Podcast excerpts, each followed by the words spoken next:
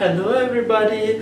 Welcome to episode 7 of Idioms with Kundar. Producer, I Yeah. think this tudong doesn't suit me.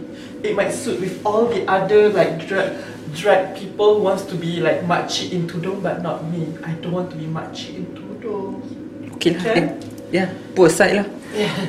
Okay, but never mind. I use this to highlight my nails, okay? Ah. Because today's idiom is called bagai isi dengan kuku. It's like saying the flesh and the nails. So when you describe someone's relationship as being bagai isi dengan kuku, it means that they are so close together they literally stick to one another.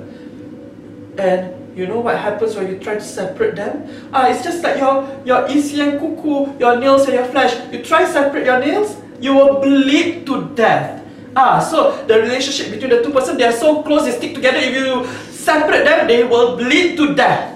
They will and die. So, what do we learn today? Bagai isi dengan kuku to describe relationship between two person that are so close that they stick to one another.